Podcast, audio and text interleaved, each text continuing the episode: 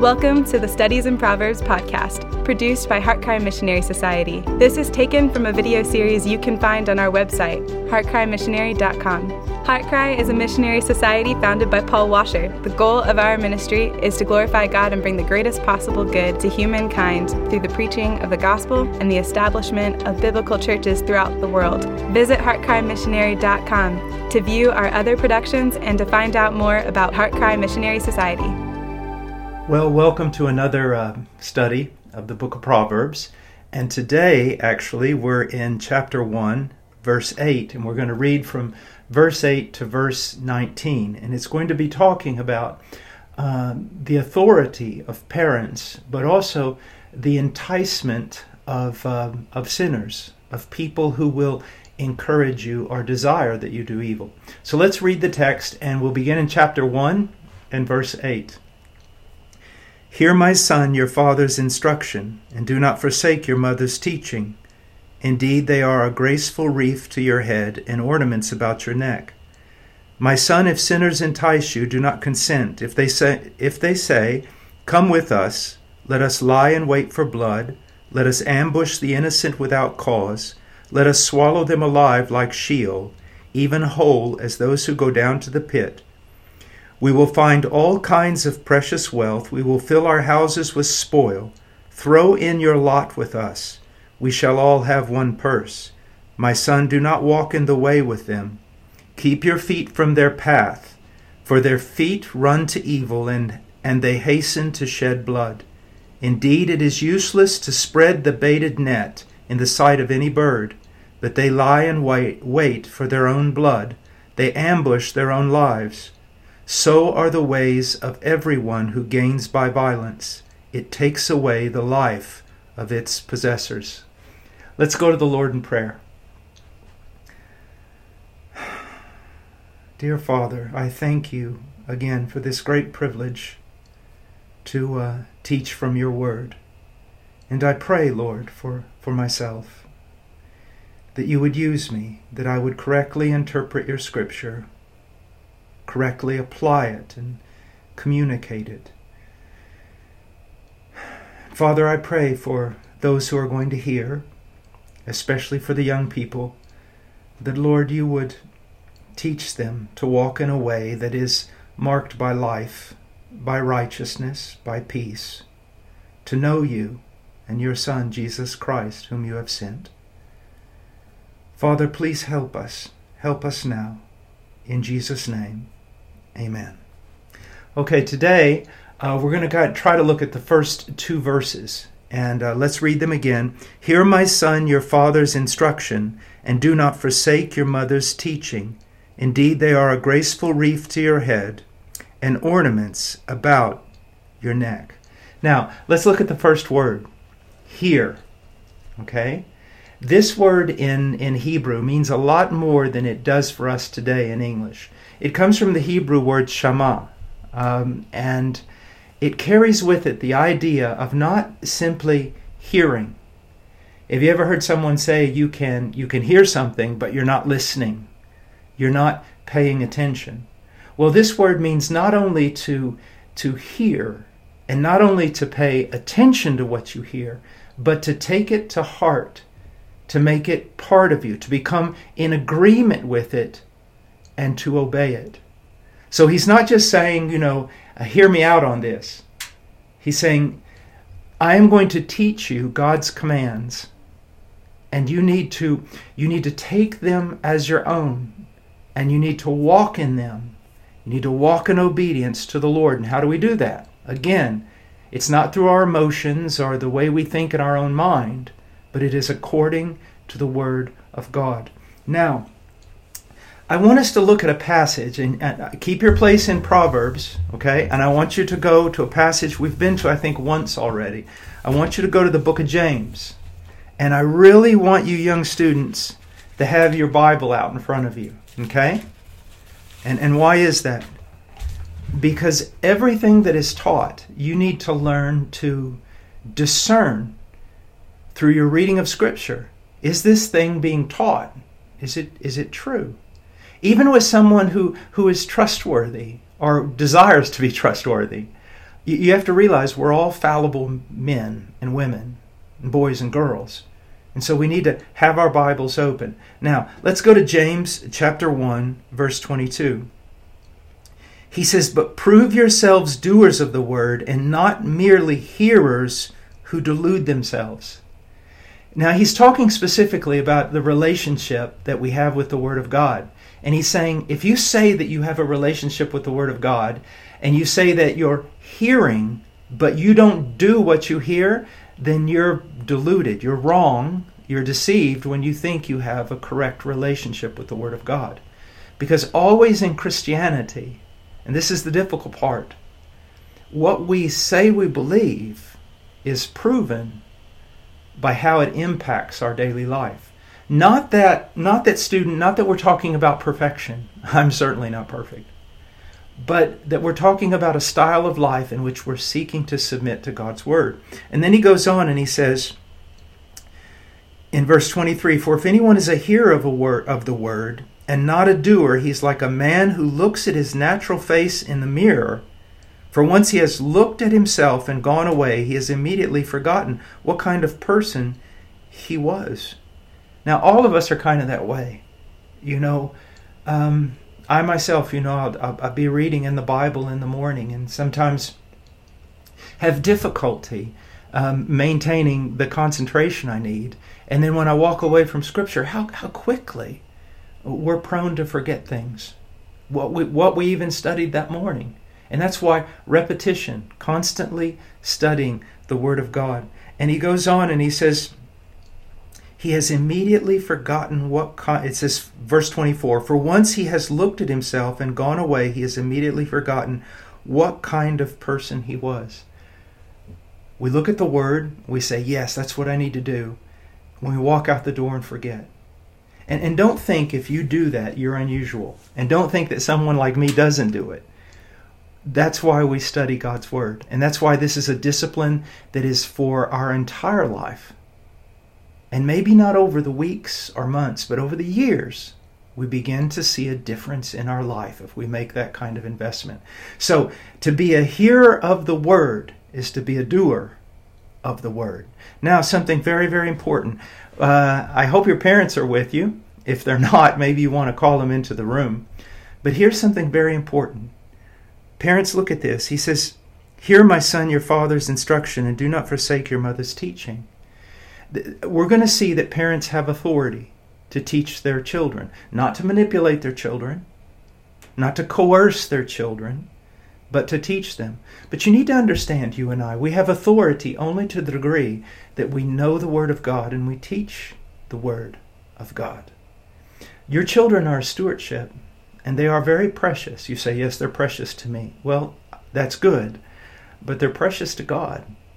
And God takes very seriously the raising of children. He also takes very seriously, uh, he looks at great displeasure with the abuse of authority and authority using manipulation, whether it's religious authority, parental authority, governmental authority. And so, if we're going to teach our children, we ourselves need to study God's Word and submit to God's Word. And when we don't, when we fail, we need to admit it and confess it and ask for forgiveness. Yes, even from our, our youngest child. And so, as we're going along here, I want you to know as parents, as, as well as I have to remind myself as a preacher, you have authority only to the degree that you correctly interpret and proclaim God's word. And it's a tremendous responsibility. A tremendous responsibility.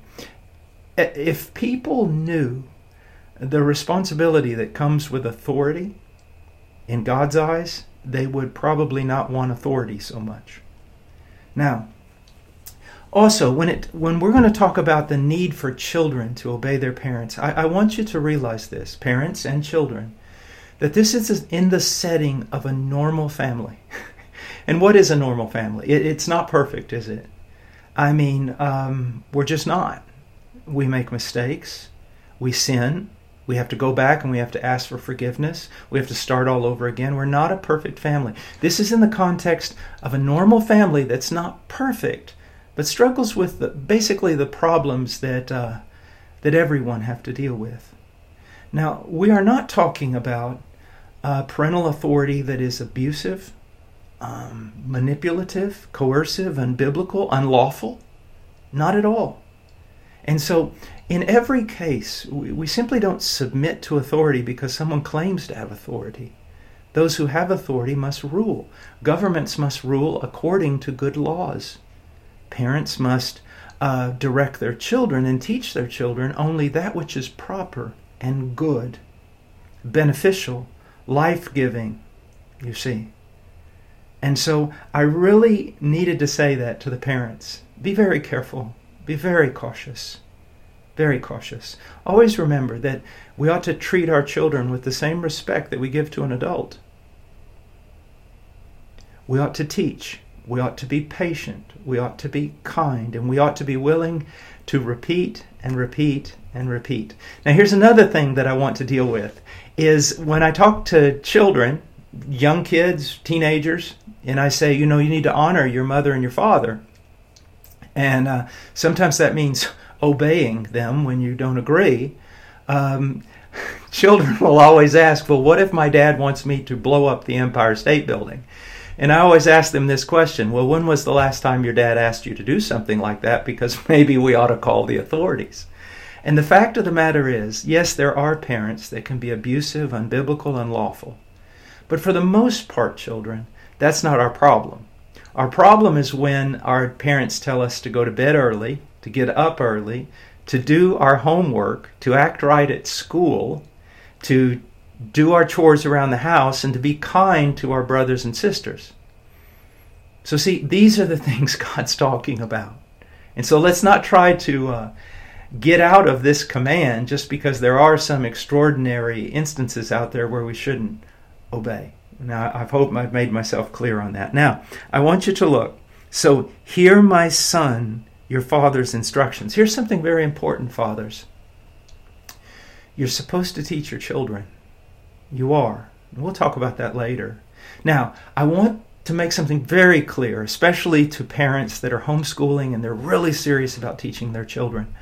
I want you to know something that there is a place for teaching the Bible in the family, but that does not mean that that takes priority over the teaching of elders in a church. Family is wonderful and it's an institution created by God, and in that family, fathers and mothers should be teaching their children. Yet at the same time, we should not neglect at all the assembling of ourselves together as a congregation and sitting under biblical preaching and teaching of godly elders and teachers. Okay, so let's go on.